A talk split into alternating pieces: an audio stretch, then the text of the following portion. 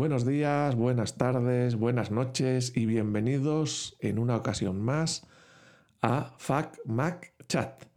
Como estaréis oyendo, esta no es la voz con la que os suele recibir el programa. Pues tenemos a Alf ocupado en otras cosas. Ya nos lo dirá. Os, dejo, os lo dejo ahí a vuestra imaginación para que penséis lo que sea. Vete a saber lo que está haciendo y por qué no está aquí dando la cara. El caso es que os libráis de una entradilla tan larga como le gusta hacer a él.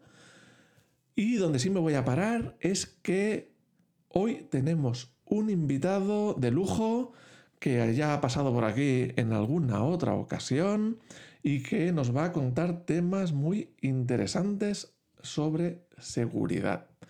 Estamos hablando del famosísimo Decar. Buenas. Todavía no me han llamado de la tele, pero bueno. Bueno, yo de verdad pagaría por verte en un Sálvame con Belén Esteban. Sería la bomba. sería la bomba. No sé si sería más bomba, tratando de temas amorosos o tratando de temas de seguridad. No, no, desastre total. siempre mal. Bueno, es mucho más fácil la seguridad. Mantener un equipo seguro y a salvo de cualquier tipo de intruso es más fácil que. Más fácil, sí, sí, sí. ya te lo digo yo. Bueno, la idea la dejamos ahí, por si algún día cuaja. De momento nos quedamos con la parte de seguridad. Bueno, no sé si lo he dicho, yo soy Juan y vamos a empezar. Y bueno, hoy traemos a este invitado tan ilustre que podéis escuchar en su propio podcast, Em, que nos cuenta cosas muy interesantes de vez en cuando. Bueno, siempre, de vez en cuando hace el podcast. Las cosas interesantes son todos, pero que el podcast sale de vez en cuando. Cuando puede. Eh, a veces subido en una bici, a veces subido en el coche, a veces en casa. Pues, algún día nos tienes que grabar un podcast a caballo. Jo, ya sería Sí, podría ser. ¿eh? Ah, ostras, ostras, ostras. sí, sí, no, no. ahí, puede hacer. Ahí te dejo la idea, ahí te dejo la idea. Sí, sí.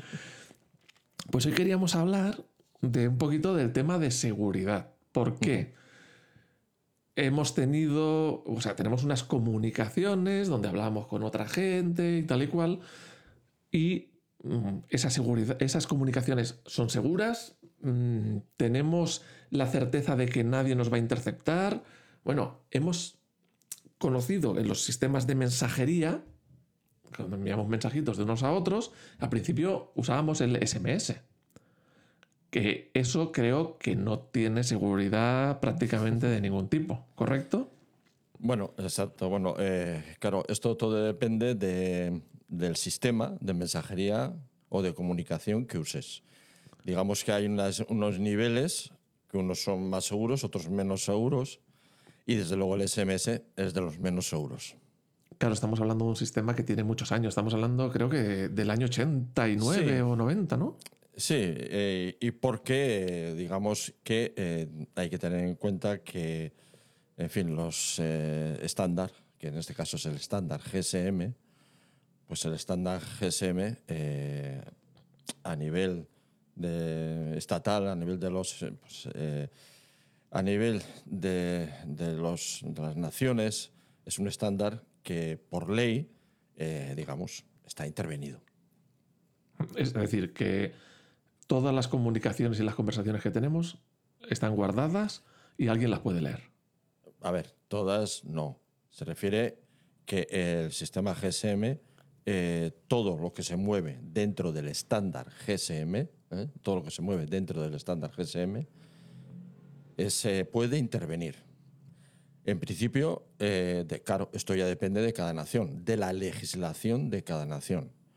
En principio, en España, los metadatos de las comunicaciones no tienen consideración de información privada y, por lo tanto, lo que es todo lo que son los metadatos, los metadatos son eh, hora de conexión, eh, tiempo de conexión, números de teléfono, direcciones IP, eh, em, geolocalización de, BTS, todo lo que engloba el estándar GSM, todos esos metadatos son, son intervenibles sin, sin autorización judicial. Es como si mirásemos una carta que enviamos por correo y fuera de la carta, en el sobre, vemos la es. dirección de a quién va, vemos el matasellos, qué día se, se envió el correo. exacto. O sea, Eso hay un montón de sin información. autorización judicial se puede, se puede intervenir. Correcto. Y eh, si un juez quiere saber que le enviaste a otra persona por ¿El contenido tema- de la carta? el contenido de la carta, Sí, entonces sí. Entonces te hace falta una autorización judicial. O, o lo puede hacer la policía o el, o el gobierno sin autorización. Si lo hace, estaría fuera de la ley. Vale, o sea que tiene, o sea, para poder leer el SMS tiene que decirlo un juez. Eso es. Pero aquí se deriva una cosa. Si el juez dice, oye, quiero ver las conversaciones de este señor del día tal, eso es que esas conversaciones están grabadas. Eh, no. En principio, no. Están, eh, lo que se guarda son los metadatos. Pero entonces el juez nunca podría ver ese SMS. O, o digamos que interviene a futuro, no ha pasado. A futuro. Claro. Ajá, ajá. Es eso decir, es. a partir de ahora, todos los Sí. mensajes. ¿Y eso qué hace? El juez se lo dice a la operadora. El juez se lo dice a la policía. O sea, hay un servicio. eh, en España se llama SITEL. Y, y el juez eh, ordena, es un auto judicial, ordena esa intervención. Y entonces a partir de... y, suele tener un tiempo, o sea, un- una duración temporal. O sea, el, el juez cuando ordena al comienzo también eh, te, te da la fecha de terminación. Luego, luego la policía puede pedir, a instancia del juez o la propia policía, puede pedir un- una prolongación, que eso depende de los, de, de los tipos de delitos, se puede pedir más o menos eh, una prolongación de la intervención. Pero se- siempre toda intervención tiene un principio y un final. Entonces, digamos que dices, está almacenado el histórico de los mensajes que has mandado eh, a nivel de metadatos. Metadatos, sí. Creo que metadatos. Es que eso hay que, es que hay que leerse la ley. Eso va por naciones, ¿eh? cada nación Sí, tiene sí, sí, sí, una normativa. Pero se guarda, creo que son dos años. No me acuerdo ya muy bien, pero me parece que son dos años. No Pero si quieren, años, sí. si quieren saber el contenido de las comunicaciones, entonces es a futuro, digamos. Sí, tienes. Entonces, eh, claro, eh, legalmente tienes que hacer la intervención desde, una, desde que la te autoriza el juez hasta la fecha que el juez te determina que termines la, la intervención. Claro. Entonces, aquí nos encontramos en España que llega un momento en que los móviles tienen conexión a Internet Mm. y todas las Hay que- operadoras. hay que- aquí hay que distinguir, o sea, eh, Juan, es que aquí hay un problema. ¿eh? Yo estoy hablando del estándar GSM. ¿eh? Mm. O sea, Correcto, correcto, correcto. Sí, sí, no ahora- te estoy hablando de WhatsApp. No te Ah, estoy es que de ahí quería Telegram. ir, Claro, ahí yo no quería- te estoy hablando de eso. ¿eh? No, no, claro, yo quería ir, ahí quería ir. Digo, llega un momento en que los móviles empiezan a estar conectados a Internet. Correcto. Porque, correcto. bueno, al principio no había internet en las comunicaciones móviles y luego lo hay, pero muy caro, y llega un momento en que empieza a extenderse, sobre todo con la llegada del iPhone y tal. Bueno, las Blackberries también que te obligaban a tener una tarifa de datos, luego lo- los iPhone ya era como sin datos, no tiene sentido. Y pasa una cosa en España, a diferencia, por ejemplo, de Estados Unidos, y es que en España todas las operadoras son un poquito buitres y nos cobran un montón por cada mensaje que enviamos. A diferencia de. Estados Unidos, Mm, donde normalmente son gratis. sí. Y entonces, ¿qué pasa? Que alguien se inventa sistema de enviar mensajes. Utilizando Internet y no el SMS, de manera que ya no hay que pagar a la operadora por ese mensaje.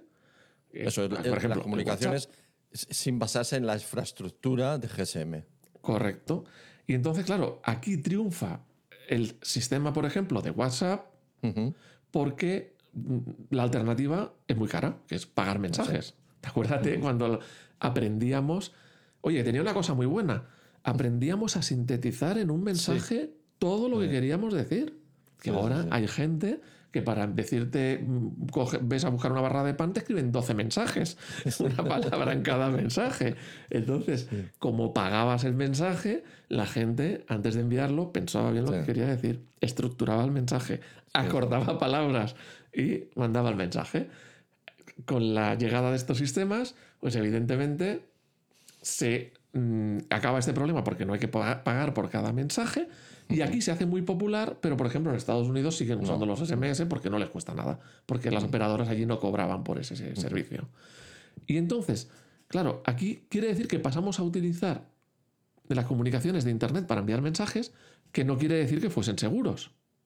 Es decir, Sí, pero ahí hay un problema, que es lo que te digo yo, que mm, para la justicia, la persecución de delitos, estoy hablando, pues lo que dices tú, hace muchos años, cuando empezó todo esto, todos estos sistemas de mensajería que al principio no tenían, eh, muchas de ellas no, no tenían ni, ni, eh, sistemas de encriptación punto a punto, pero había un problema, que nos- el- su infraestructura estaba fuera del alcance nacional. O sea, estaban fuera del territorio, por ejemplo, de España, pero esto, este problema lo tenían todas las, todas las naciones. Resulta que, había un- se estaban popularizando sistemas de comunicación que, cuya infraestructura no estaba dentro de, de la nación a la que se le aplica la ley. O sea, no sé si me entiendes eh, lo que... Claro, por ejemplo, para yo enviar un. Imagínate que, que no, no- no lo sé si era el caso, pero si yo te tengo que mandar un mensaje a ti, yo me conectaba con un servidor que a lo mejor estaba en Estados Unidos, Claro. le enviaba el mensaje a ese servidor y ese servidor te lo mandaba a ti desde Estados Unidos. Y es decir, que el que operaba y el guardaba el mensaje era un ordenador en Estados Unidos. Era- pero fuera de la infraestructura de, de comunicaciones que había entonces, ¿no? que era la estructura GSM, el estándar GSM, estaba fuera de ese control. Entonces el problema es que si tú querías saber no ya el, el contenido, ni siquiera los metadatos de esa, tenías que ponerte en contacto con una empresa externa que estaba en California o donde estaría, ¿no? Sí, y sí, que sí, le llegaba muchas veces, le llegaba eh, eh, la petición judicial y la, la petición judicial iba directamente a la trituradora. ¿no? Claro, porque dice, no puede, este juez no puede hacer nada. Claro, mi- un, pues, o de un juez de, yo qué sé, de Madrid o de Talavera de la Reina o de lo que sea, y iba directamente a, la- a- a- a la, a la trituradora. Pero de todos modos, aquí, hablando ya puramente de seguridad y de si hackeos y tal, al ir la información no cifrada, Al principio. por, por claro, bueno, sí, enseguida, se empezó, enseguida se empezó a, se empezó a cifrar. ¿eh? Pues al ir la información no cifrada, Mm. el, el- un- o sea, alguien en medio podría Sí. leer esa trama de información. Sí, se podría, se podía hacer. De hecho, eh, había sistemas y, y, se, y, se usa- y se usan, y se usan. Pero son sistemas muy caros, muy complejos y que muchas veces no aportan información precisamente porque hoy, entonces igual no, pero ahora hoy, pues ya sabía, ¿no? El 100%, o sea, el 99% de, de la información que circula por la red de redes está encriptada. Bueno, para un, un ejemplo para los que nos están oyendo es cuando entras en el navegador en una página web y aparece el candadito. Lo que te está di- diciendo es que la información que estás enviando a esa página web o a ese se- es- que al final es un ordenador en otro sitio, a ese ordenador que la información que tú le estás enviando solo la puede leer ese ordenador y la que él te envía a ti solo la puedes leer tú. Correcto. Y si alguien te captura la información por el camino, que puede pasar porque va por las ondas, de- por las ondas, por la fibra, por el cable, lo que sea, no va a entender nada de lo que hay ahí. Correcto. Porque interceptarte lo pueden interceptar. Otra cosa Y no solo es eso, que les es valga que para algo. Hoy en día quedaban los DNS, pero hoy también los DNS ya están, se están encriptando. O sea, las llamadas DNS, ¿no? Tú de cierta manera, eh, cierta información, o sea, se sabía de dónde a dónde. O sea, de, de dónde a dónde llamas. No sabes el contenido, pero sabes que estás en la página de no sé quién, ¿no? Bueno, que oye, que, que- que no es poco importante, ¿eh? Sí, Porque sí, tú imagínate. metadatos- con los metadatos eh, no deja de ser una ayuda muy importante en la persecución de los delitos. ¿eh? No, Los pero ya, ya, son- es- ya no hablo en la persecución de los delitos. Eh, por ejemplo, las empresas que viven de tu información, eh, Google, Facebook o las operadoras que quieran vender tu información, pues sa- pueden saber perfectamente, aunque estés utilizando páginas web cifradas, si usas unos DNS como se han usado siempre sin cifrar, pues dice, este señor mira este periódico. Este señor Sí. eh, mira esta página de, este- de esta temática. Lo mira tantas veces al día, a tales horas. O sea, bueno, este señor, vamos a poner eh, en principio este ordenador. Señor, Sí, el claro. señor ya dependerá mucho de, de- de tu actividad, cómo, lo, cómo, cómo interactúes, desde qué sistema operativo interactúes, desde qué navegador, sistema operativo, navegador, eh, tema de encriptación de, de DNS, luego está ya ahora, por ejemplo, ya los VPNs, y sin entrar en eso, por ejemplo, el sistema de relay de, de, de Apple, por ejemplo, es otro problema. ¿no? O sea, eh, eh, digamos que Internet es una selva y es una selva encriptada. Esa es la problemática que hay. ¿no? Esta es una problemática que en su momento pues, eh, no, se, no se quiso afrontar por las naciones ahí, porque el legislativo y el ejecutivo, todo esto va mucho más lento que, que, aunque había muchas personas que decíamos que todo esto iba a plantear a futuro una serie de problemas muy graves, a nivel de, persecución. Yo siempre te estoy hablando de persecución de delitos. ¿eh? Entonces, eh, iba eh, pero nadie, como era entre políticamente incorrecto, luego a los políticos en general, pues les sonaba todo a chino, ¿no sabes? Y luego había otra cuestión muy importante que yo le doy mucha importancia, que es esa creencia que se había construido por la industria de la inseguridad de que todo es posible, de que la información se puede acceder siempre por parte del Estado, por parte de las fuerzas de seguridad o lo que sea. Y esto es una falsedad que, eh, eh, que ha hecho precisamente que se llegue a esta situación, ¿no? en la que eh, las naciones y los estados están, no saben muy bien qué hacer, porque realmente no, o sea, todo lo que se está diciendo ahora de futuras leyes, por ejemplo, a nivel europeo, Inglaterra, España también, es que no saben cómo afrontar realmente la problemática. Pero vamos a ver, vamos a explicar cuál es la problemática, vamos a entender cuál es la problemática. Es decir, llega un momento que empiezan las comunicaciones a través de Internet y eh, los, em, mm, las empresas de mensajería eh, empiezan a cifrar las comunicaciones punto a punto. ¿Eso qué significa? Que tú mandas un mensaje a otra persona y esa otra persona es la única que puede descifrar lo que pone en ese mensaje. Y al contrario, cuando te contestas... Ni siquiera ni siquiera eh, la empresa que te da el servicio conoce esa información. Y no solo los que no, no, no conocen porque no la puede desencriptar, es que tampoco pasa por ella. Claro. No, y aunque pasase, se supone que no, no serían capaces de leer la información que hay dentro.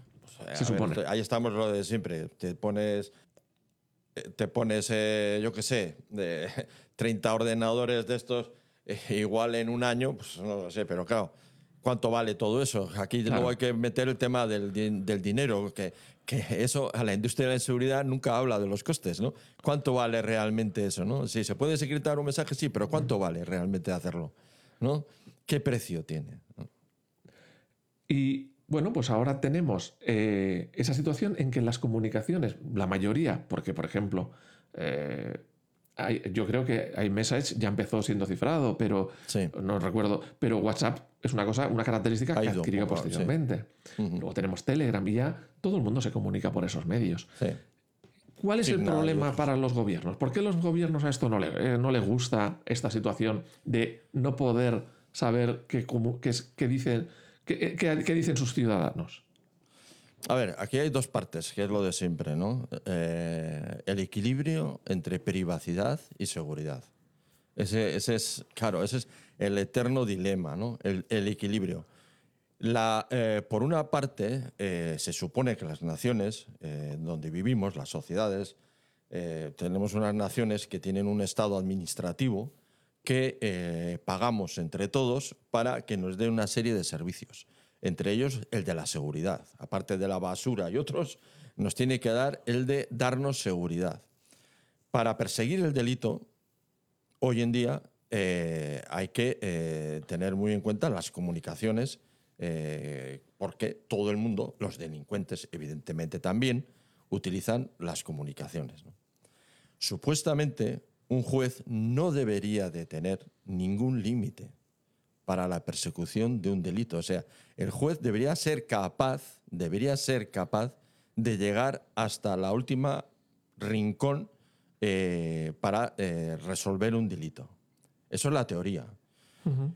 ¿Cuál está luego la otra cuestión? Claro, el tema de otras personas que opinan, dicen, claro, si, eh, si se abre, digamos, entre comillas, las puertas para que el sistema judicial llegue hasta la última esquina, pues también abres la puerta, pues claro, a, la que muchas, eh, muchas, en fin, muchas personas eh, no quieren abrir porque dicen que eh, eh, al final, al abrir una puerta, no solamente la abres para el juez, sino que la abres para mucha más gente. Claro, aquí está, aquí está el tema. Por ejemplo, creo recordar que Apple, cuando le han pedido información, lo que argumenta es, mi sistema está diseñado para que las comunicaciones o los datos de iCloud o lo que sea estén cifrados y nadie, nadie, ni Apple ni nadie pueda descifrarlos. ¿Por qué? El argumento es, si hacen algo para, digamos, lo que le llaman una puerta trasera, digamos que una manera, imagínate que, que Apple te- se guarda una clave su- escondida en un cajoncito ahí debajo del despacho de Sí. ahí debajo donde tiene el tal, pues ahí se guarda una clave escondida Sí. con un celo pegado por debajo y dices, mira, si algún día un juez necesita algo, yo con esa clave soy capaz de entrar en el mensaje de cualquier usuario.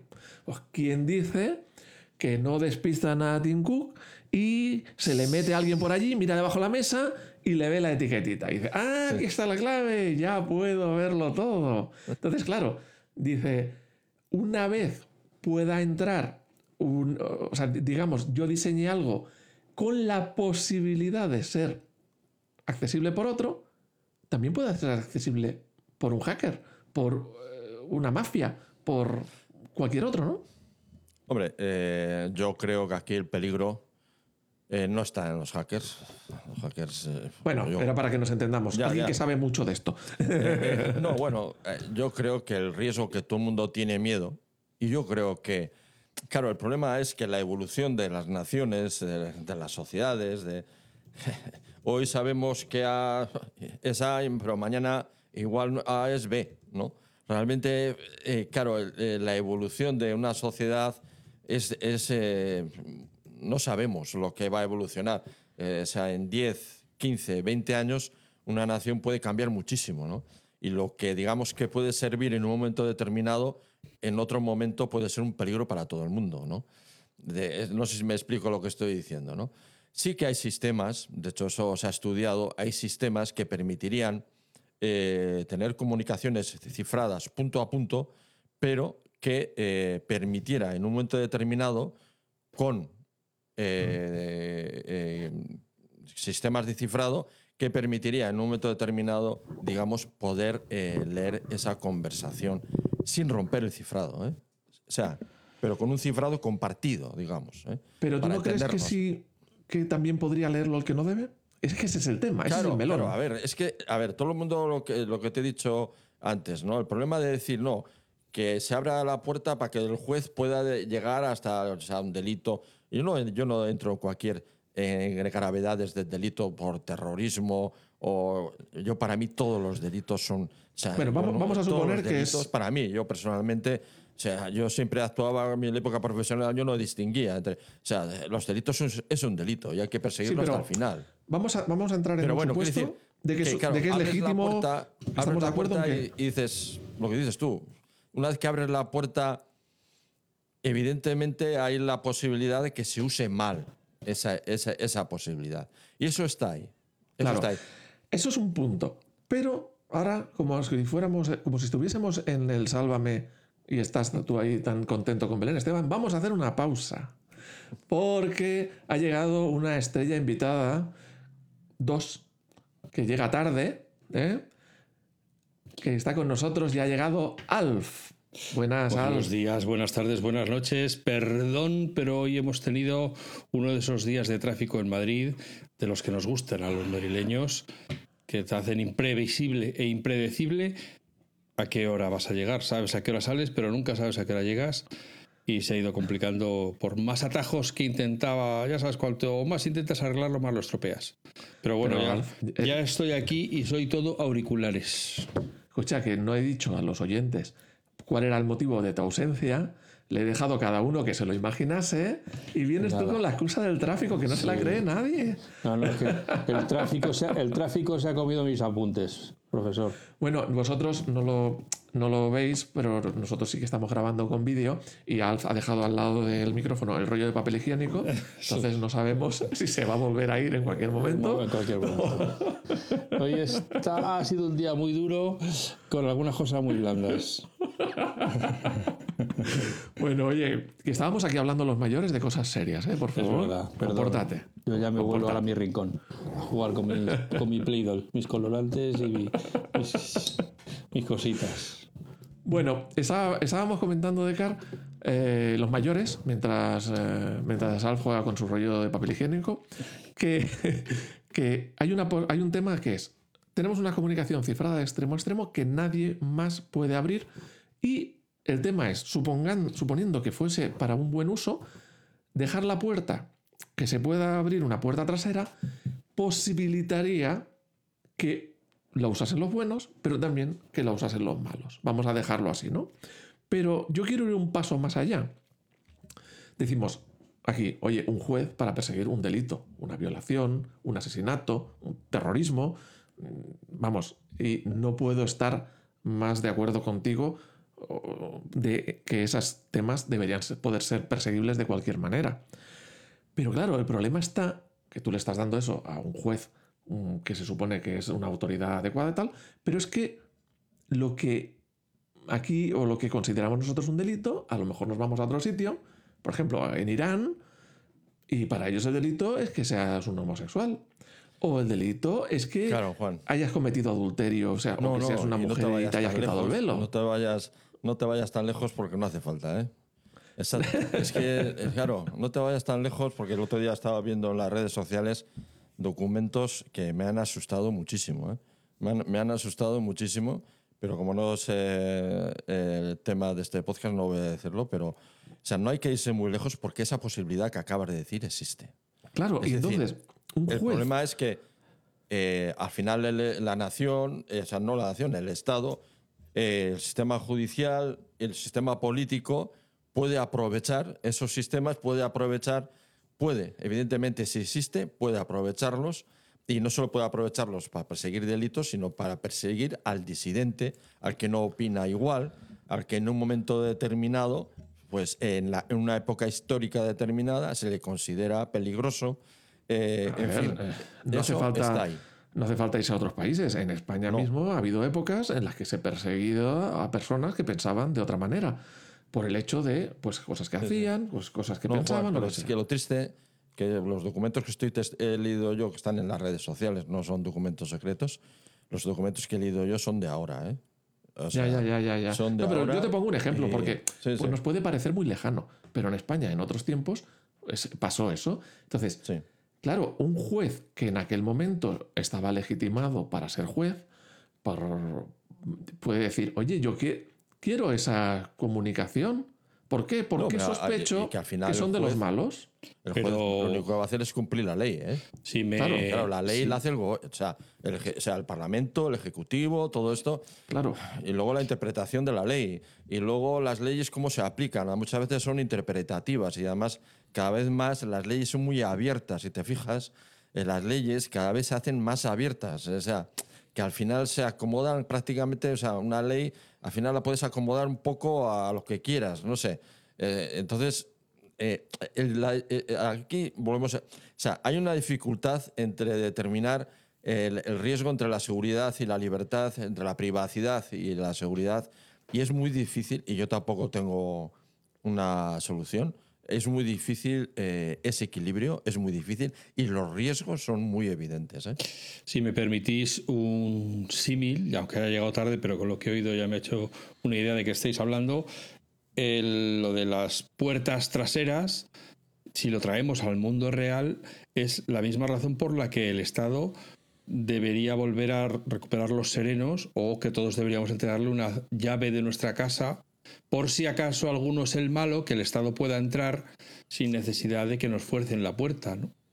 Pues Esto es Sí, un- eso creo que en algún, en, alguna- en algún país todavía sigue existiendo. ¿eh? No sé si en Noruega o los países del norte, eso creo que todavía funciona. Ah, Creo serán, que sí. serán No, sí, me lo han me lo han comentado alguna vez. Sí, sí. No, pero bueno, el caso es, vamos a suponer que el sistema es perfectamente en la parte técnica y no puede ser hackeado. Es decir, Sí. tú le dejas la llave a un juez, aplicando la ley, pueda perseguir. Pero claro, ya Sí, hemos visto además, que un juez... Juan, se puede hacer de tal manera, eh, un inciso, eh, que para, por seguridad, digamos, que la determinación, por ejemplo, que dice lo que dice mucha gente, que no sea de un. O sea, que haya una parte judicial, pero luego que haya, eh, como es, decían, ¿no? Pues como es un elemento muy importante, que esa decisión eh, no solo sea del juez, sino que haya otro órgano que también tenga que validar. O sea, otro órgano independiente. Ya, Decían, pero tú mira, por ejemplo, países como, y lo siento mucho, no me voy a andar cortando, si luego al- le cierran el chiringuito, Venezuela, por ejemplo, tal, era un país que era una democracia, que era con sus separaciones Sí, pero, de poderes y tal. Juan, en, y en s- Inglaterra quieren hacer algo de esto, ¿eh? No te vayas Pues- tan lejos. no, no, pero ¿a qué me refiero? Que pues aquí ahora tomó el control del judicial, tomó el control de no sé qué, y del órgano independiente, pues también tomó el control. También, claro, es que al final. Claro, y, y- y aun que técnicamente fuera seguro, el hecho de dejarlo en manos de la legislación es que la legislación aquí es una cosa, ahí es otra y ahí es otra. Entonces, la postura en ese aspecto, eh, yo creo que la postura de Apple y de otras de no permitir de ninguna manera que se rompa ese cifrado, en mi opinión, es la más prudente y la más segura para los ciudadanos. Y te digo por qué. Tú imagínate que se rompen todos los cifrados y que el, el Estado puede eh, verlo todo, vamos a suponer, con fines bondadosos, no para intentar sacarnos los temas, sino Jamás se me bondadosos de... pensar que el Estado que tendría alguna segunda intención cuando nos espía. Eso Pues va a no buscar- se puede ser así de mal pensado, Juan. Son todos Claro. buenos, corderos blancos de lana rizada. Pues imagínate que se dedican estos corderos blancos de lana rizada a perseguir terroristas, a perseguir pederastas, a perseguir narcotraficantes. Y que las comunicaciones son abiertas y por lo tanto pueden leerlo y pillarlos. ¿No van acaso a coger esos mm, traficantes terroristas y tal y van a enviar los la información en archivos cifrados como no era el caso este que comentaste tú en algún podcast, el, el, em, comisario Villarejo creo que era, que cifraba los archivos con unas claves de cifrado tan largas que nadie ha podido descifrarlas? Entonces, unos terroristas o unos asesinos tal, que se dedican a tema, Profesionales, claro. profesionales cogerán y encriptarán la información en algún sitio, la mandarán por internet y el que la pille no podrá hacer nada. ¿Quién va a quedar a expensas de que le sepan todo lo que hace? Pepito, Bueno. Juanita, la señora María, Sí, del tercero bueno, tal, todos Eso- nosotros. ay.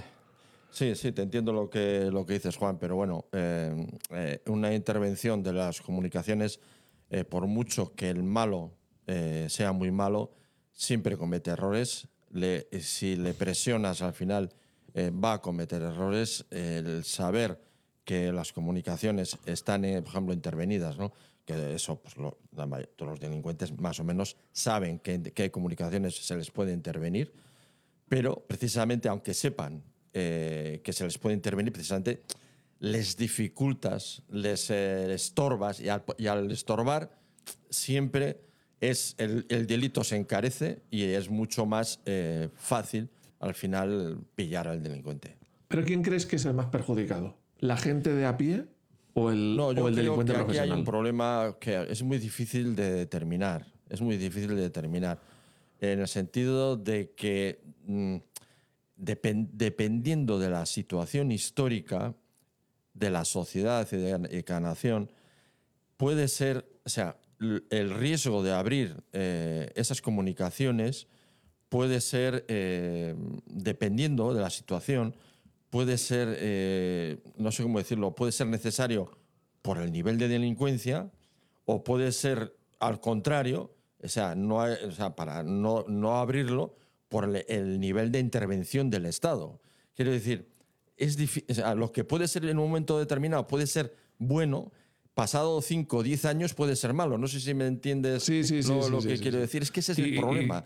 y como el, hemos problema dicho, es ese. El problema es que es difícil circunscribir una medida y que luego las- esa, ley eh, eh, dentro de 10 años puede ser un bueno puede ser una bomba. No sé si me explico lo que quiero decir. Sí, eh, y es que ese es el problema. Por eso aquí hay un debate. Estamos hablando de Este ¿Qué es, es el lo eterno, bueno? es el eterno debate. ¿eh? Porque no tiene una solución fácil. No. Porque si tuviera una solución fácil estaríamos de acuerdo. Claro. Entonces, claro. en mi opinión, puestos unos elementos en la balanza de lo que hemos hablado de eh, cifrado 100% donde nadie puede entrar o facilitar el que las fuerzas de seguridad puedan entrar para mm, prevenir delitos, mm, yo, en No. mi opinión, creo... Eh, aquí, a ver, eh, yo hay. no, no, pero ese es el, el objetivo loable. Eh, eh, sí, no. Sí, que la apertura sea para que, prevenir delitos. Cuidado, es que los términos. Uf, entrar para prevenir. Eso, Bueno. ahí, eh, no. Yo ahí ya, es que. eh, A ver, aquí, claro, es que eh, estamos en un tema tan delicado que las palabras hay que medirlas mucho porque, claro, entrar para prevenir, no. Yo estoy hablando de entrar para perseguir un Claro. delito Es que determinado. si entras para prevenir, O sea, entras en todas partes. Claro, claro, por eso es que hay que tener, Vale, por eso te digo sí. que hay que tener mucho cuidado con el, el español tiene un montón de acepciones y hay que tener mucho cuidado con el, eh, digamos, con la terminología porque es lo que acaba de decir Alf, ¿no? Eh, o sea, cuidado con ese tipo de, eh, de cosas. Vale. Yo siempre hablo de persecución del delito específico. Estamos de acuerdo. Siempre hablo de sí, eh, eh, y, la, y la corrección es- está muy bien, porque es verdad que no es lo mismo.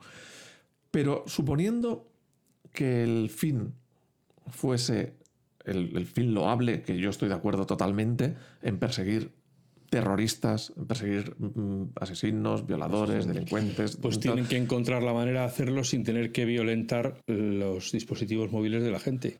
Claro, es que entre una y la otra, yo le veo mucho más problema a abrir las comunicaciones o a dejar una puerta trasera que la otra. ¿Por qué? Por, lo, por, por eso que hemos dicho, porque al final alguien puede encontrar esa puerta trasera o mm, en otros países, mm, ven, supongamos que estamos en un país ideal y que pero en otros países no. En otros países mm, lo que nosotros vemos bueno en otros es malo. Y a lo mejor consideran que lo más correcto del mundo es lapidar a una mujer porque no ha tenido Sí, una sí, conducta claro. correcta. Eh, Y- es que eso, esa es, esa es toda la problemática de, al final, de un mundo eh, que está comunicado de forma global, en que las culturas son muy diferentes y que eh, eh, eh, nos comunicamos con, con sociedades y culturas y sistemas judiciales que no tienen nada que ver con, con- con los estándares, digamos, eh, occidentales, por ejemplo, ¿no? Eh, es una cuestión que no solo afecta al tema de la seguridad, que nos afecta, sino que afecta a muchos otras, muchas otras cuestiones. ¿no? Y realmente lo que dices, como dices Juan, es que es difícil eh, encontrarle una, eh, una solución. Esto en su día, hace muchos años, hace quizás 30, 20 años, se tenía que haber afrontado. En, en su momento se tenía que haber afrontado, ¿no? pero no se afrontó. ¿no? Por, por al final, por cuestiones de lo que te he dicho, pues porque al final eh, tanto los sistemas políticos van siempre con retraso sobre el tema de las tecnologías, los políticos en general, en la aquella generación le, le- le sobrepasaba, a estas generaciones no tanto, pero a otras le sobrepasaba todo aquello, no entendían, realmente es que no entendían qué es lo que estaba pasando. Se les decía, pero ellos no entendían realmente eh, lo, que, lo que se venía encima y lo que estaba pasando no lo entendían. ¿no? La cosa es que cuando hubo el momento histórico de hacerlo, no se hizo.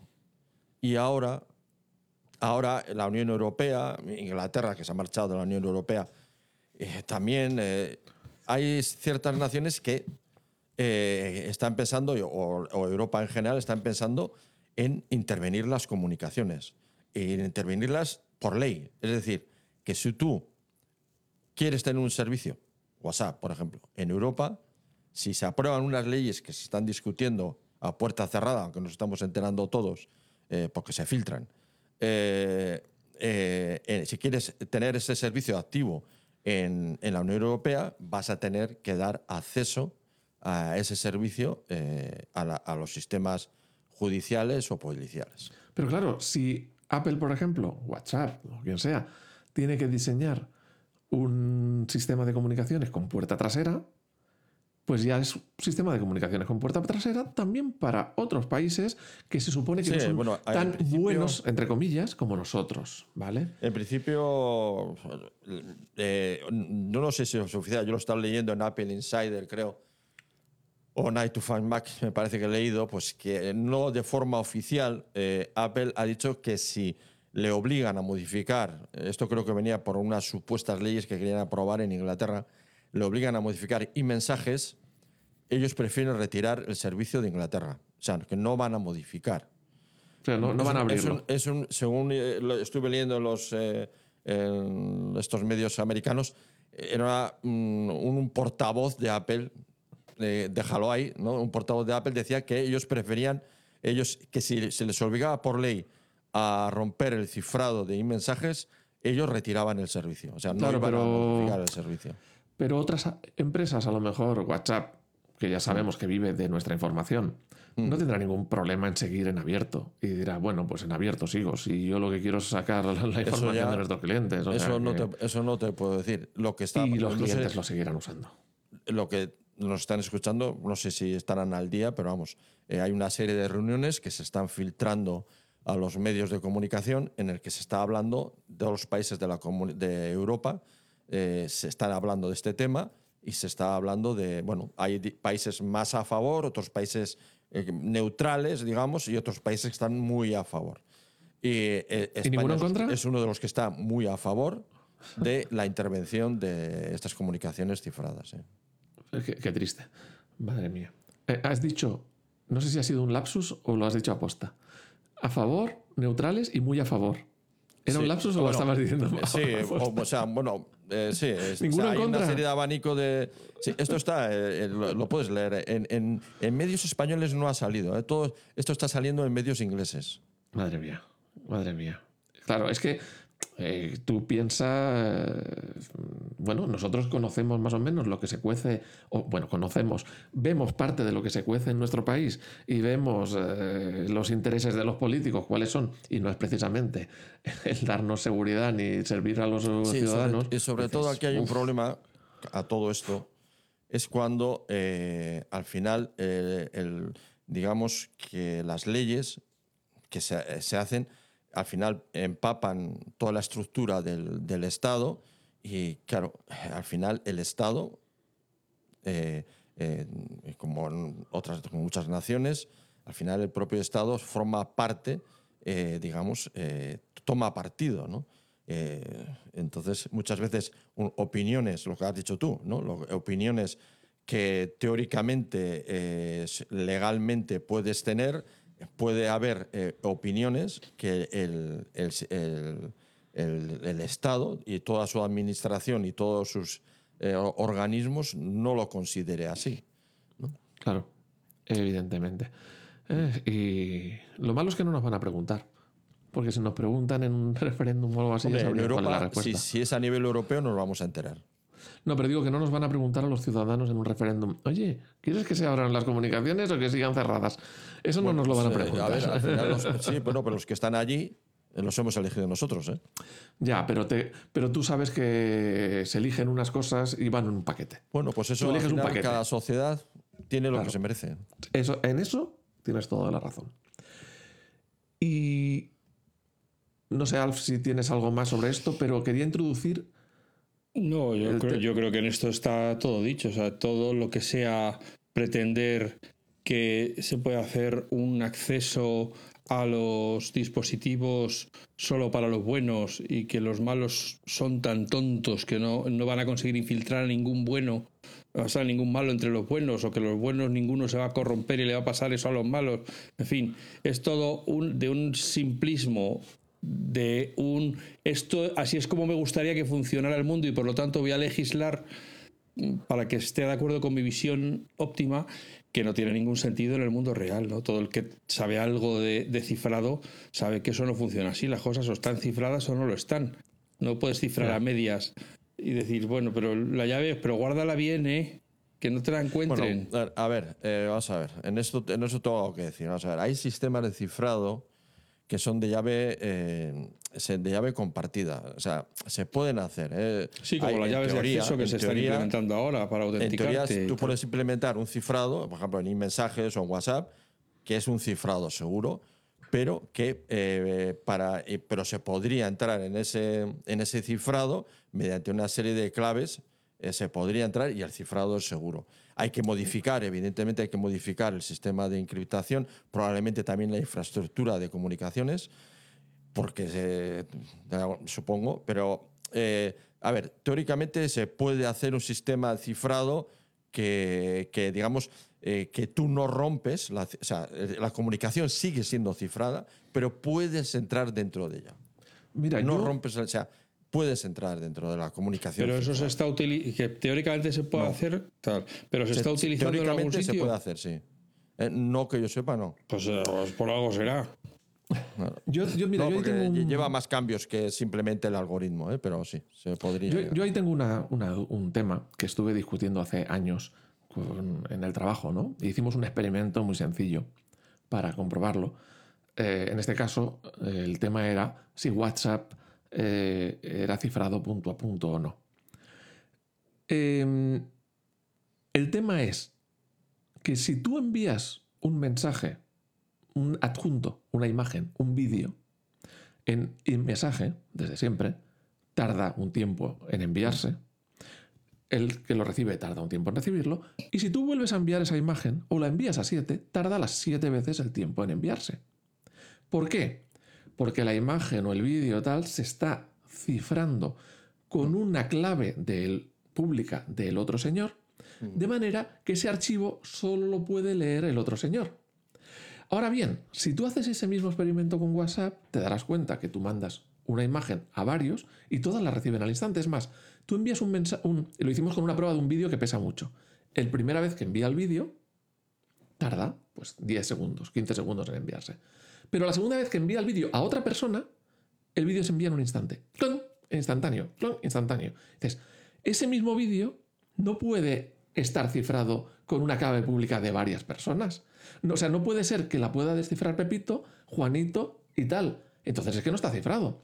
Y si te lees las condiciones, en aquel momento me leí las condiciones de WhatsApp, sí que mencionaba que los mensajes estaban cifrados de extremo a extremo, pero no decía nada de los adjuntos. Y por eso un mensaje, una... O sea, la- los archivos pesados llegaban tan rápido. ¿Por qué? Porque estaban guardados en una caché. O es la única explicación que le encuentro. Y si alguien La- sabe darnos mira, otra explicación... Si, hay algo seguro, si hay algo seguro es WhatsApp. pero ¿Sabes por ¿en, los mensajes o en los Mensajes, adjuntos? claro, porque me- eh, WhatsApp y mensajes están siendo eh, monitorizados, vamos, cada segundo. O sea, si hay, si hay un sistema seguro es WhatsApp, Telegram eh, y mensajes. Lo que ya no sé si es seguro es el programa de comunicaciones MS2.3 de, que hay en la, en la App Store. Ese, ese no lo sé.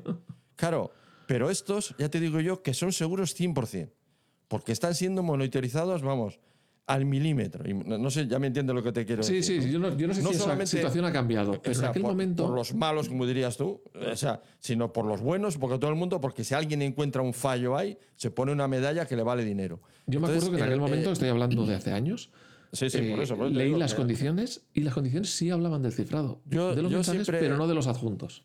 Yo siempre le decía a, a mucha gente que me preguntaba hace muchos años cuando trabajaba, yo siempre decía lo mismo. ¿Cuál es el sistema más seguro? El que más se utilice. ¿Por qué? Porque es el que más se mira.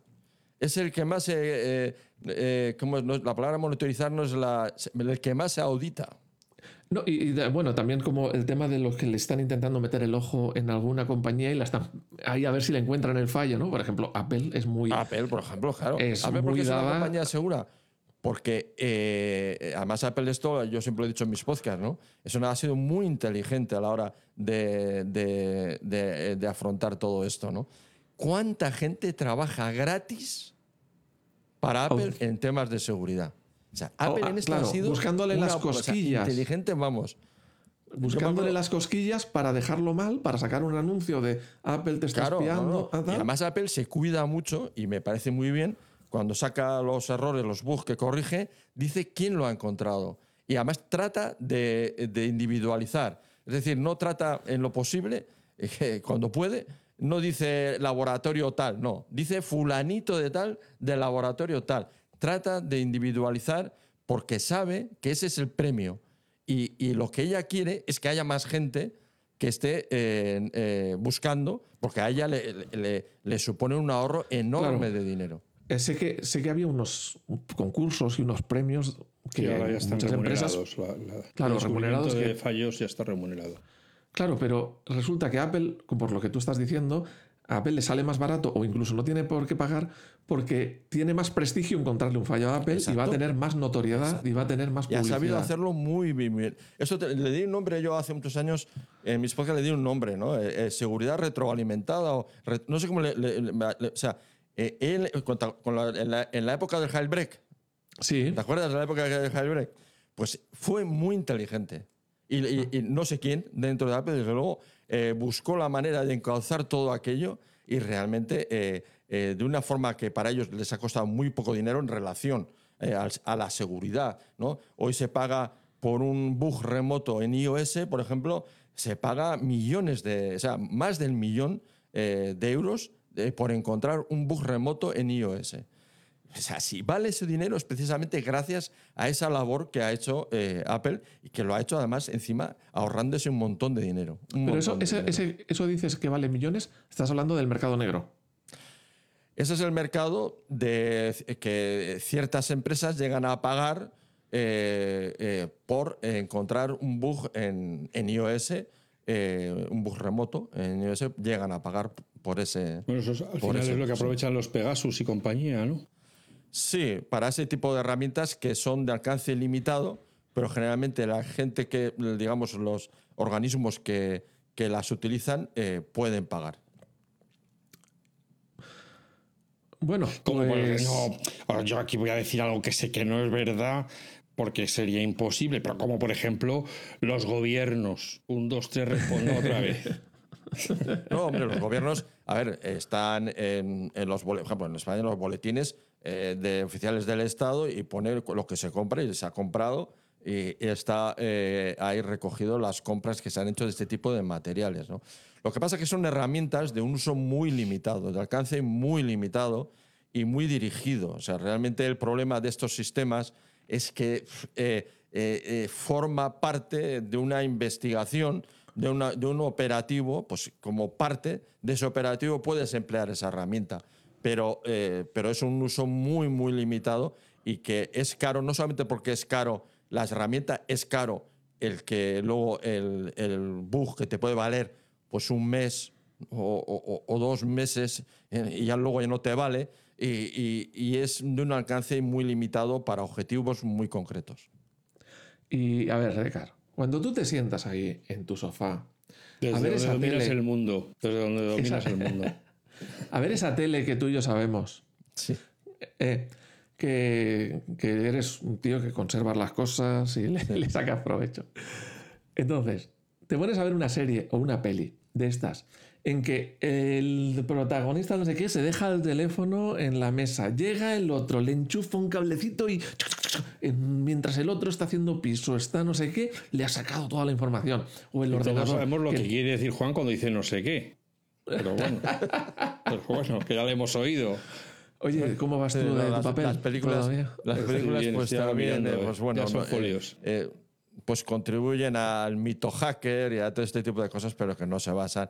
Algunas, hay, algunas películas, eh, porque, eh, pues que pasa que ahora acordarme de, que sí que eh, reflejan en cierta forma eh, bastante bien algunos aspectos de- del mundo de la información, que aquí estamos hablando de otro tema, ¿no? El mundo de la información, de las agencias de información, ¿no? De que todos todas las naciones tienen, ¿no? Incluso algunas, algunas naciones, varias agencias de información. Eh, y, por ejemplo, la primera temporada de Berlín, eh, una serie, la primera, ¿eh? solamente la primera, refleja bastante bien los procedimientos de eh, operativos de agencias de información. Eh, Juego de espías, creo que era así. Eh, creo que también era bastante. bu- Pero si te fijas, en, en estos, eh, las que son buenas realmente, la parte técnica es una herramienta. Es una herramienta de un todo. O sea, es decir, tú, tú- tú tienes una operación que tienes que entrar en un despacho de abogados y grabar un audio o lo que sea, tienes una serie de herramientas, pero que forman parte de un todo, ¿no? De un todo, sobre todo, que es tratamiento de fuentes humanas, el, el tema de conocer el entorno eh, de- y trabajarlo, ¿no? Saber quién es la secretaria, quién es el de mantenimiento, eh, cuál es el problema que tiene el de mantenimiento para, para tratar que subir un día con él a la quinta planta que no puede subir nadie. Es, es un, esa, las, herramientas, es un, esa, las herramientas de este tipo es una herramienta más que tienes, pero que forma parte de un operativo que es mucho más grande. Por eso te digo que son herramientas que sí tienen su uso, pero es un uso muy limitado. O sea, es un uso muy limitado a, a- a operaciones de información muy, muy concretas. Que Pero es tan, sepáis, fácil, es tan fácil como lo pintan ahí. No, claro, por eso. que Por eso. sepáis, Pero ya eh, te estoy diciendo, claro, pero ya te estoy diciendo que la labor, la labor más importante, la labor más importante en realidad y en la que se basa el 99% del éxito es el tratamiento de fuentes humanas. que sepáis, oyentes y oyentas, que Decar no puede elaborar más porque si contara más tendrían que hacernos desaparecer. Entonces, Y la grabación también. vamos, esto, o sea, yo, eh, Ah, habría que borrar, Lo sí, que os claro. digo es eso. Este o sea, realmente el trabajo emitiría. bueno, el trabajo bueno es el tratamiento de fuentes. Con un buen tratamiento de fuentes humanas, sí. Luego tienes herramientas para explotar eso. Vamos es a ver decir, un momento. Mm, Claro, tú dices, no, no puedo llegar, eso es un ejemplo, al CEO de una empresa, porque tiene unas medidas de seguridad de la leche, ¿no? Pues miramos a ver qué secretaria tiene, saber quién es. En una empresa muy grande tienes que saber quién es, ¿no? Eh, y luego intentar a través de ella, secretario, a través de ella llegar al otro. Todo eso es muy complejo y requiere, no es una cosa, o sea, requiere una, una planificación y una operación que, eh, que es mucho más grande de lo que a primera vista parece. Entonces, lo que nos estás contando para el lenguaje de la calle es que es más fácil, más fácil que andar hackeando un dispositivo de los que tenemos ahora, es más fácil engañar a las personas. hackear a una persona. Claro, las personas, a ver, eh, no, eh, no quiero decir que no. eh, claro, las personas, pues es el punto fundamental. Pero bueno, dices, bueno, ya me he ganado a una persona. Ahora, ¿cómo extraigo la información? Me la puede dar directamente si la engaño lo suficiente, pero igual no. Pero sí que le puedo dar un dispositivo, por ejemplo, una, una grabadora, sin que igual ella lo sepa. No, no sé si me explico, sin que ella lo sepa.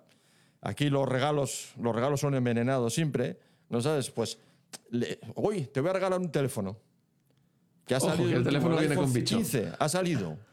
Ha salido ahora el iPhone 15, te voy a regalar. Y ya viene preinstaladito. Eso es. Claro, claro. Es que el problema de todo. Yo eh, en su día estuve en contacto con varias empresas de estas, ¿no? Y, y el problema no es el funcionamiento. A mí el funcionamiento me traía sin cuidado, de cierta manera. O sea, que eh, no es, no es la seguridad del dispositivo en sí.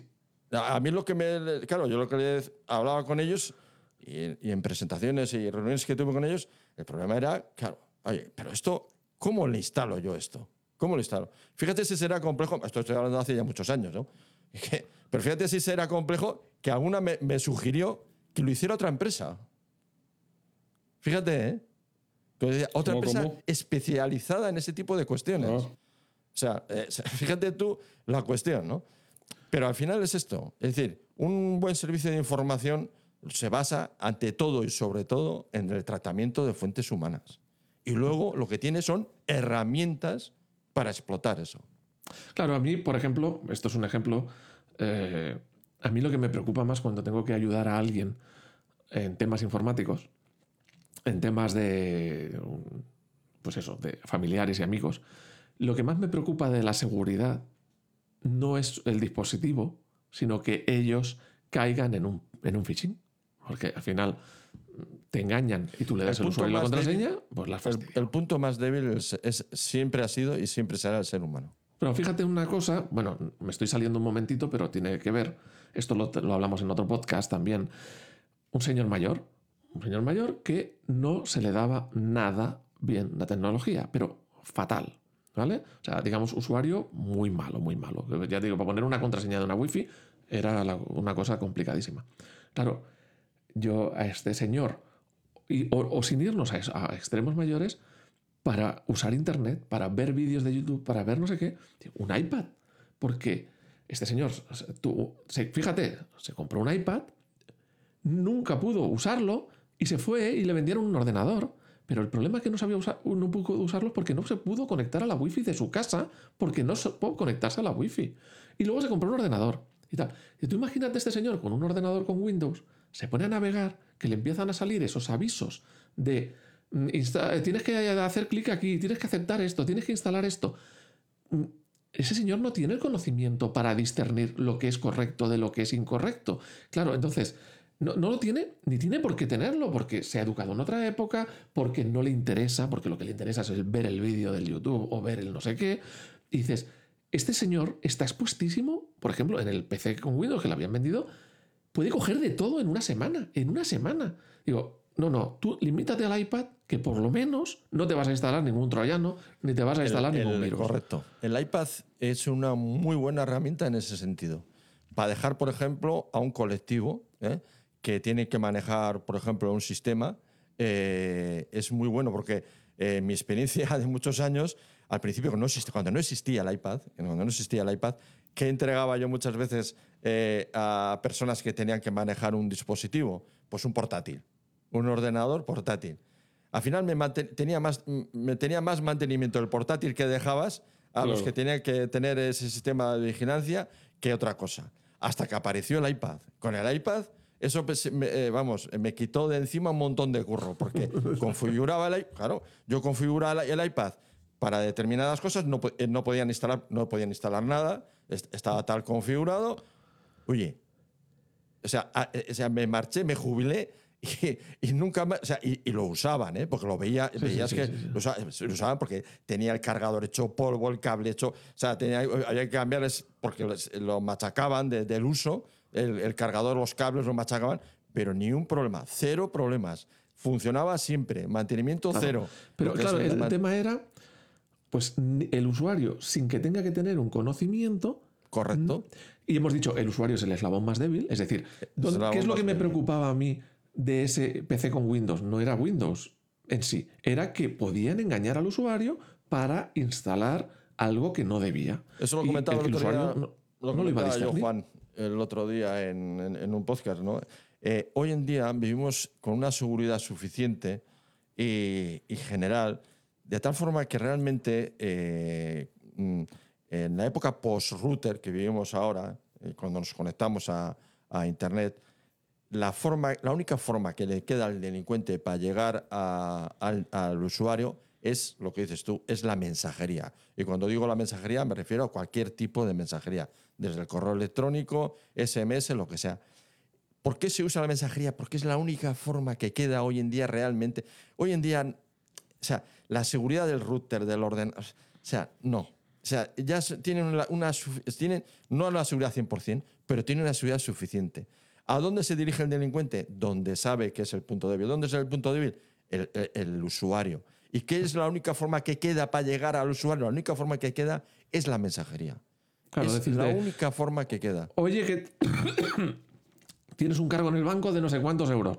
Eh, para verlo, para pararlo, pon aquí. Ya, el, el- el usuario se pone nervioso, eh, voy a ver lo que es, le da ahí, está yendo a una página que no es, pone el usuario la contraseña del banco y ya tiene el acceso. Y cae. y mucha gente cae. que Porque sea. si se hace es porque hay mucha gente que sigue cayendo. Claro, claro. Y, y no para, eh, a, mí me llegan cosas de esas, no es muy a menudo, pero... Y como decía en, en el último podcast que hice yo, cuidado que no solamente no hay que dar al link, que, que por supuesto ya más o menos todo el mundo tiene claro que no hay que darle el link. No, ni llamar al número de teléfono que aparezca allí. ¿eh?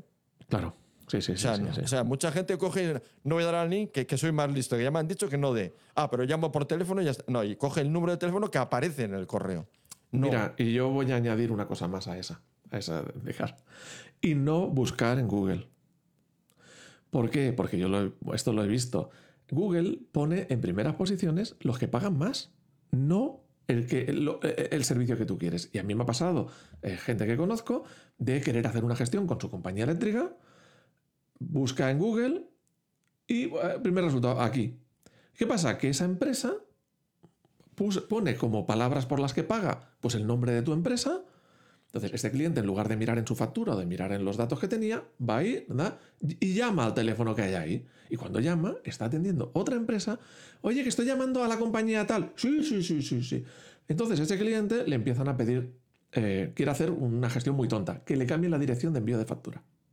Y entonces la otra, el otro lado del teléfono, pues le empiezan a pedir un montón de datos. Y cuando cuelga, eh, claro, le extraña, dice, ¿cómo, he, ¿cómo han pedido tantos datos simplemente para cambiar la dirección de correo? De, de- de- de envío de la factura. Pues le habían cambiado de compañía. O sea, eh, al, al no uses el, el teléfono ni el mm, enlace del correo o del mensaje, yo añadiría ni uses Google. Usa mm, la dirección del banco que te la tienes que saber o apuntar o la tienes en la tarjeta o en un papel del banco. La factura. El- la factura de la luz, pues el teléfono que sale en la factura de la luz. O, el o sea, digamos, un dato que no tengas. Aprende a poner la, la URL de los principales servicios que tienes directamente, no usar Sí, el buscador. O el buscador, en, o los no va- guardas en, en los marcadores, ¿no? yo lo pongo todos los marcadores. Mm. Es que el buscador no está a tu servicio, no está para ayudarte, está para ganar dinero. Y el que más pague será el que aparecerá primero. Este, Sí, sí. se- este cliente, en lugar de mirar en la factura, ah, voy a buscar el teléfono de la empresa esta, ¡pum! El primer, ah, pues aquí está, le da el enlace, llama ese número y estaba llamando a otro sitio. Y en ese otro sitio, sí, sí, somos esa empresa. Empiezan Aunque a pedirle no- datos. Aunque no tienen intenciones maliciosas, pero eso pasa mucho precisamente con los servicios de información. Que, quiere, que crees que estás llamando a una empresa y en realidad estás llamando a la intermediaria, que no es la empresa, y que lo que haces luego te pasa con la empresa y mientras tanto tú estás haciendo la llamada a través de sus servicios, con lo cual estás pagando un pastizal. Por lo tanto, No, muchas, yo veces- añadi- muchas veces son, compañías intermediarias que lo que quieren precisamente es quedarte con esos datos o hacerte tu contrato. Es que es muy peligroso. Mucha gente ya me ha llamado no sé qué empresa y realmente no. La ha llamado una intermediaria de esa empresa. Una Sí, sí, intermediaria sí, sí. que muchas veces, las, sobre todo las empresas de comunicaciones, lo que hacen es vender paquetes a intermediarios, venden paquetes eh, a un precio y entonces lo que hacen intentan es comercializar eso- esos paquetes. Pues eh, empezábamos con los mensajes y no quería que acabásemos sin hablar de otro punto importante. El famoso RCS. ¿Qué es eso del RCS? ¿Por qué Google quiere que RCS? ¿Y por qué Apple no quiere RCS? ¿Nos sabrías contar un poquito de qué va la hombre, película RCS del RCS? Es un sistema de mensajería enriquecido que está dentro del estándar GSM. Y si los que nos están escuchando lo han hecho desde el principio, pues eh, se atan cabos, pues es muy fácil de atar, ¿no? Está dentro del estándar. Si está dentro del estándar, está intervenido. Es decir, el SM es un SMS con más capacidades, más moderno que el SMS que teníamos hasta ahora. Sí, Pero claro, está dentro del estándar está dentro del estándar, y está intervenido. está intervenido. O sea, No ¿y está por qué cifrado. Google- Exactamente. ¿Eh? Que no está cifrado, decía Alf. No, no, cifrado sí. Puede estar cifrado, pero se interviene. O sea, con la puerta de atrás a servicio Claro, de. es- o sea, el hecho de estar regulador. cifrado no quiere decir que no pueda estar intervenido. ¿eh? Ah. En este caso no es un cifrado punto a punto. Es decir, para, se supone que es un cifrado para evitar que te lo coja el vecino del, Eso es. del lado. Correcto. Pero no para evitar que te lo coja ya, el Estado. es. Los ¿Y por qué Google tiene tanto interés en implantar esto y Bueno, yo Apple creo no que quiere ni Google lo que tiene es, eh, pues como es un estándar del GSM, pues se apoya en ese estándar para intentar romper en Estados Unidos eh, el monopolio, entre comillas, que tiene Apple sobre el tema de los mensajes. Cuéntanos un Es un poquito, estándar. por si los, los oyentes no saben qué es lo que pasa en Estados Unidos Hmm. con el monopolio de Apple de los mensajes. Es eso, bueno, sí, bueno, la gran mayoría se, se vende allí es, es Apple y sus mensajes, los sin mensajes, realmente ahora, pero bueno, es eso, ¿no? Y se apoya que es la, es la un- mayoría de gente usa eh, y mensaje para sí, se comunicarse. apoya en eso de que es el estándar, es el estándar y el estándar GSM, y claro, como es un estándar, digamos, mm, que no tiene que hacer, eh, eh, eh, ella no tiene que hacer nada, o sea, esto es de las operadoras, o sea, Google no tiene que poner, eh, tiene que poner un cliente en el teléfono, pero no tiene que poner nada más. no tiene que poner servidores. El que pone, claro, son las operadoras, Ajá, ajá. son las operadoras GSM, claro. Entonces, digamos que la idea, mm, volvemos a situaciones ideales, es magnífica, o por lo menos a mí me lo parece. Un sistema de comunicación que todo el mundo, todas las empresas, pueden escribirse con todos. Es decir, mm, Sí. no, no estás, no estás atado a WhatsApp, no estás atado a iMessage, no estás atado a, ver, Telegram, a un una empresa en concreto. Sería, es como un SMS ahora, es, Sí. es un SMS enriquecido, pues el funcionamiento es igual. O también como el correo electrónico. Todas las todos los, todo el mundo puede enviar correos electrónicos a todo el mundo y cada uno tiene una empresa y un cliente de correo de su padre y de su madre. Y, y es, y es interoperable entre todos.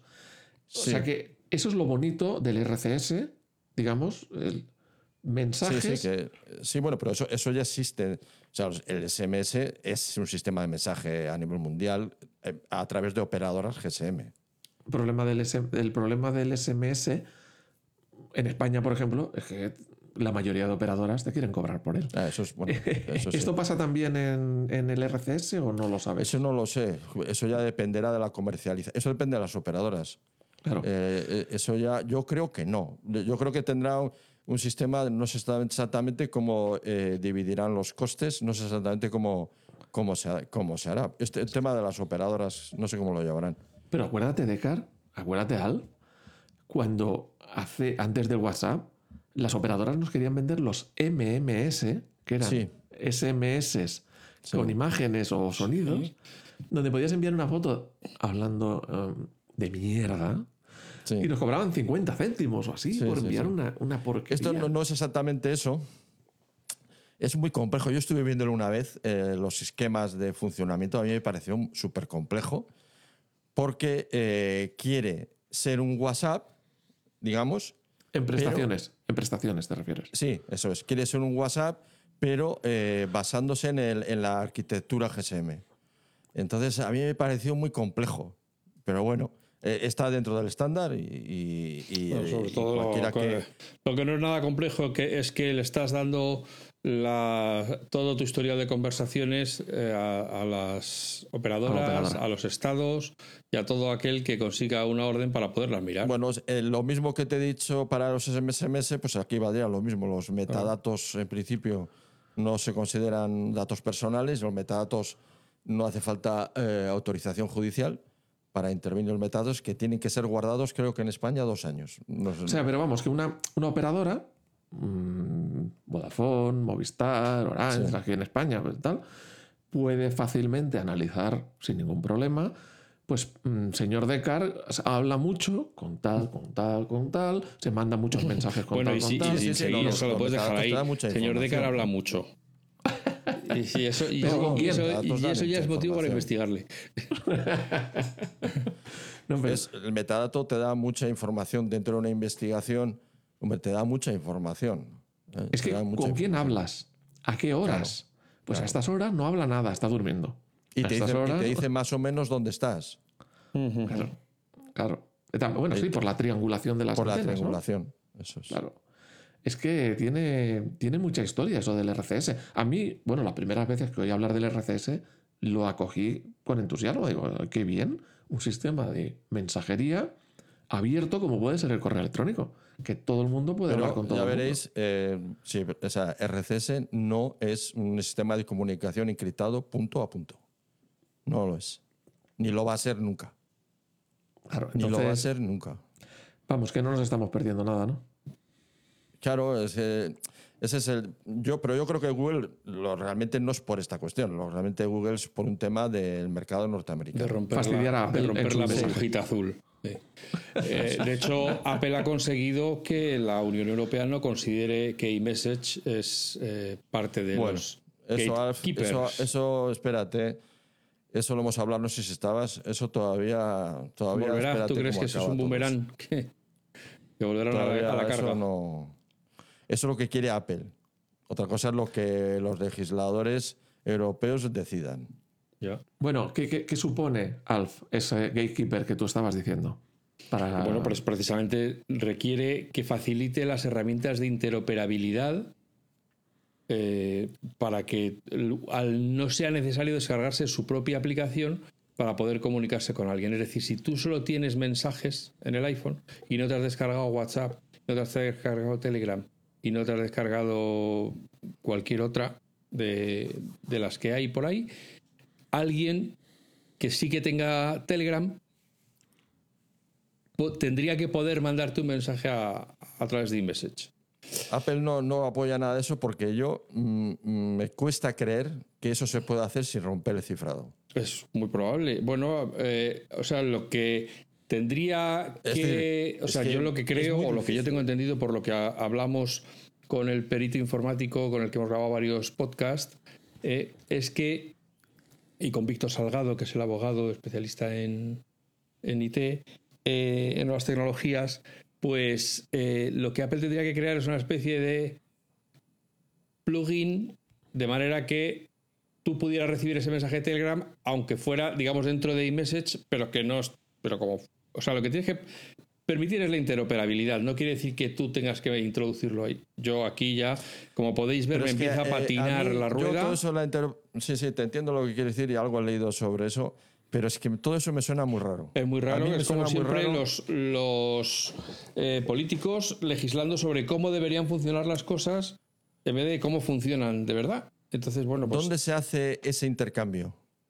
Lo aquí la cuestión está es si a las otras, a la empresa que tendría esto, la interoperabilidad no es obligatoria.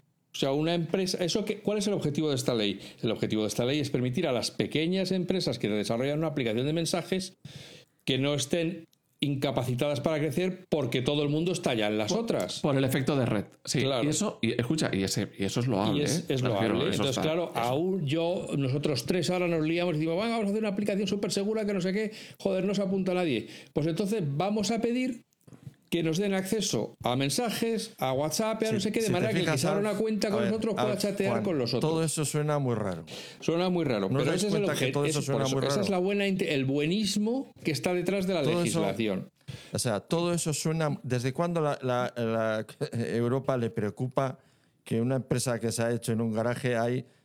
¿Desde cuándo le preocupa eso? Ah, Bueno, a mí todo es que esto viene, claro, por, viene por otras cosas, por Spotify, por- todo esto viene eh, por toda esta eh, corriente antimonopolio que están intentando meterle mano a Apple como sea. Y que, bueno, No, a ver, yo, o sea, yo vuelvo a decir, o en mi opinión, el fin está bien. O sea, El a mí me es- parecería bien claro. que pudieras comunicarte con gente con otra Pero claro, aplicación. Mm, imagínate, pero claro, hay que ver el precio de eso, claro. ¿Cómo se ima- hace eso? imagínate que Apple de repente le pidiera a Telegram y a WhatsApp que les dejara integrarse con iMessage, de manera que tú teniendo iMessage ya te puedes conectar con todo el mundo. Bueno, a lo mejor a Telegram y a WhatsApp no les interesa tanto eso de inter- la interoperabilidad. Pero a ver, eso, ese, ese intercambio, ¿dónde se hace? Oye, a mí ya no estudié, ¿En yo un no sabía que había examen. ¿De dónde? Ah, Claro. yo- Yo qué sé. ¿De, de Apple? No, ¿Qué claro, está ese aquí- ordenador? ¿En California? ¿O va a estar en- aquí? A ver, yo, a mí, yo creo que técnicamente soluciones tiene que haber. A mí me preocupa más que los políticos quieran meter mano por detrás, Claro, es como que hemos todo dicho antes. hay que hacerse muchas preguntas porque eh, está, el fin puede estar muy bien. Porque "Joder, pues un sistema de mensajería universal que no importa el cliente que tengas. Pues fíjate qué chollo. ¿no? Hemos acabado de repente, vamos, eh, todo el mercado de aplicaciones de mensajería desaparecería. Además, eso no tiene mucho sentido, porque entonces, ¿qué sentido ten- tiene tener Telegram, WhatsApp con tener uno? No, tú tendrías uno como que te, Uno, que te servía claro, para Sí, todo. de Entonces, hecho, es que desde- acordaos, eh, digamos que en el origen eh, del, del App Store había aplicaciones donde tú ibas conectando los distintos servicios y, de- y podías enviar, no sé si era Adium o no sé quién, es que ya no me acuerdo Sí, del nombre, sí, pero bueno, ¿te había de. Adium? Era, una- era un, un agregador. Era un Sí, agregador. por eso tenías ahí el perfil de AOL, el perfil de. por- si hubiera mensajes, el de Microsoft, En este caso- el Messenger, el no sé cuántos. Eh, En este caso, Alf, el que hacía de puente eras tú mismo. Sí, sí, claro, pues eso, pues puente, ahí, que Claro. te creas un Sí, hub eso, y, y lo eso no metes tiene todo. sentido porque eso lo que mataría es el mercado de aplicaciones de mensajería. Porque si tú no puedes diferenciar, o sea, las- la- o sea no tendrías, Sí, moriría. ¿quién las invierte en hacer un cliente si, no, Claro. si se le pueden ir los, los usuarios a otra aplicación sin ningún No, problema? es que no- ni irían ni, ni no irían. Es que no, porque ¿qué más te da? Es que no. Es que Claro, fíjate- simplemente desaparecerían. Fíjate cuántas, cuántos. Me lo estoy pensando sobre la marcha mientras lo decís, ¿no? Fíjate cuántas empresas se dedican a hacer clientes de SMS. Claro. Ninguno. Pero porque son diferentes. No, pero, ni- ni- nadie lo hace, pero ¿por qué? Ah, bueno, ya, porque dice, pero- para, pero- para, pero, para por qué se- ejemplo, para- nadie, claro. nos lo va, a- nadie nos lo va a coger porque ya, ya tienen la del sistema Eso operativo. Pues eso es lo que te digo. Si realmente sería una interoperabilidad total, pues a ver, uno genérico y ya está. Sí, no Claro, hace ¿para falta qué me voy a preocupar? Yo lo que hablé en su día con Víctor, cuando estuvimos hablando de este tema, porque yo ya le había preguntado, es que realmente con el. O sea, mensajes ya es intero. O sea, tú puedes desde mensajes mandar un SMS o mandar un, un iMessage. O sea, esa Digamos, interoperabilidad ya está hecha, ya está construida dentro de tal. Uno recibe en burbuja azul, otro recibe en burbuja verde. Sí, Pues pero sí, sí. No, pero sí, pero eh, esa es en tú, en tu, en tu, en tu teléfono, pero no es real. Porque eh, fuera de, de tu teléfono eh, no, no hay ningún tipo de, no hay ninguna unión entre el sistema GSM, SMS, no hay ninguna unión entre y mensajes, no hay ninguna unión. Es que, yo servidor. es que yo no sé si. O sea, la cuestión está en. Bueno, es que no lo entiendo. Que ya- pues llamamos un día a- a- al perito y llamamos al abogado y montamos aquí un juicio de puta madre. Al- Una fiesta, vamos, pero una vamos, fiesta. orgía aquí de, le- de leyes, de demandas, de, De cifras. de Eso sí, agujeros bueno, por traseros, por donde entrar. Vamos, gusanos, vamos a coger ahí de todo. Ya verás. Menuda ETS vamos a pillar ahí. Dándole a la Oye, mujer. venga, oye, que esto Oye, ya. Aquí hay niños venga, que nos esto, escuchan, ¿eh? ¿ves? Esto quiere decir que hemos agotado el tiempo. Sí, sí, sí. sí, que ¿Quedan más temas? ¿Podemos ir chapando? Yo tengo más temas que hablar con Decar, pero no abro el melón ahora. No, por Dios. mucho. Y así lo dejamos para otro día. Y le puedo tener una excusa para como, otro como día. veo que a Decar tampoco es que haya que darle muchos capotazos, que enseguida entra, pues le llamamos rápidamente y, y nos echamos otra horita corta aquí. Madre mía. Y yo pensaba que acabaríamos en 20 minutos. Digo, a ver si. Bueno, pues amigas, amigos, esto es lo que ha dado de sí hoy esta charla sobre las comunicaciones, las cifradas, las no cifradas y las medio pensionistas. Le agradecemos a Decar, como siempre, su sapiencia y su paciencia, que no siempre van juntas, pero él ha venido aquí generosamente a repartir de ambas. Y a Juan, que hoy ha estado aquí de maestro de ceremonias, agradecerle como siempre su disponibilidad y esta, esta maestría con la que dirige las conversaciones, eh, acaparando todo el tiempo que puede, porque al final es para lo que le pago. Oye, tienes que escuchar la introducción, ¿eh? que yo la he ¿Ah, hecho sí? más light que la tuya. ¿eh? Así ha dicho. La he intentado alargar, ¿eh? La he intentado alargar Sí, ha dicho hola. Pero bueno, vale. Pues ya la escucharé, seguro que ha dicho hola. Aquí está aquí de cara. no, la, la- la he alargado, la he alargado. Pues venga, oye, que como siempre, que seáis felices, que seáis buenas personas. Muchísimas gracias por vuestra fidelidad, porque la parroquia va creciendo sin parar y de verdad que nos escuchamos de nuevo muy pronto. Gracias. Chao, chao. Chao.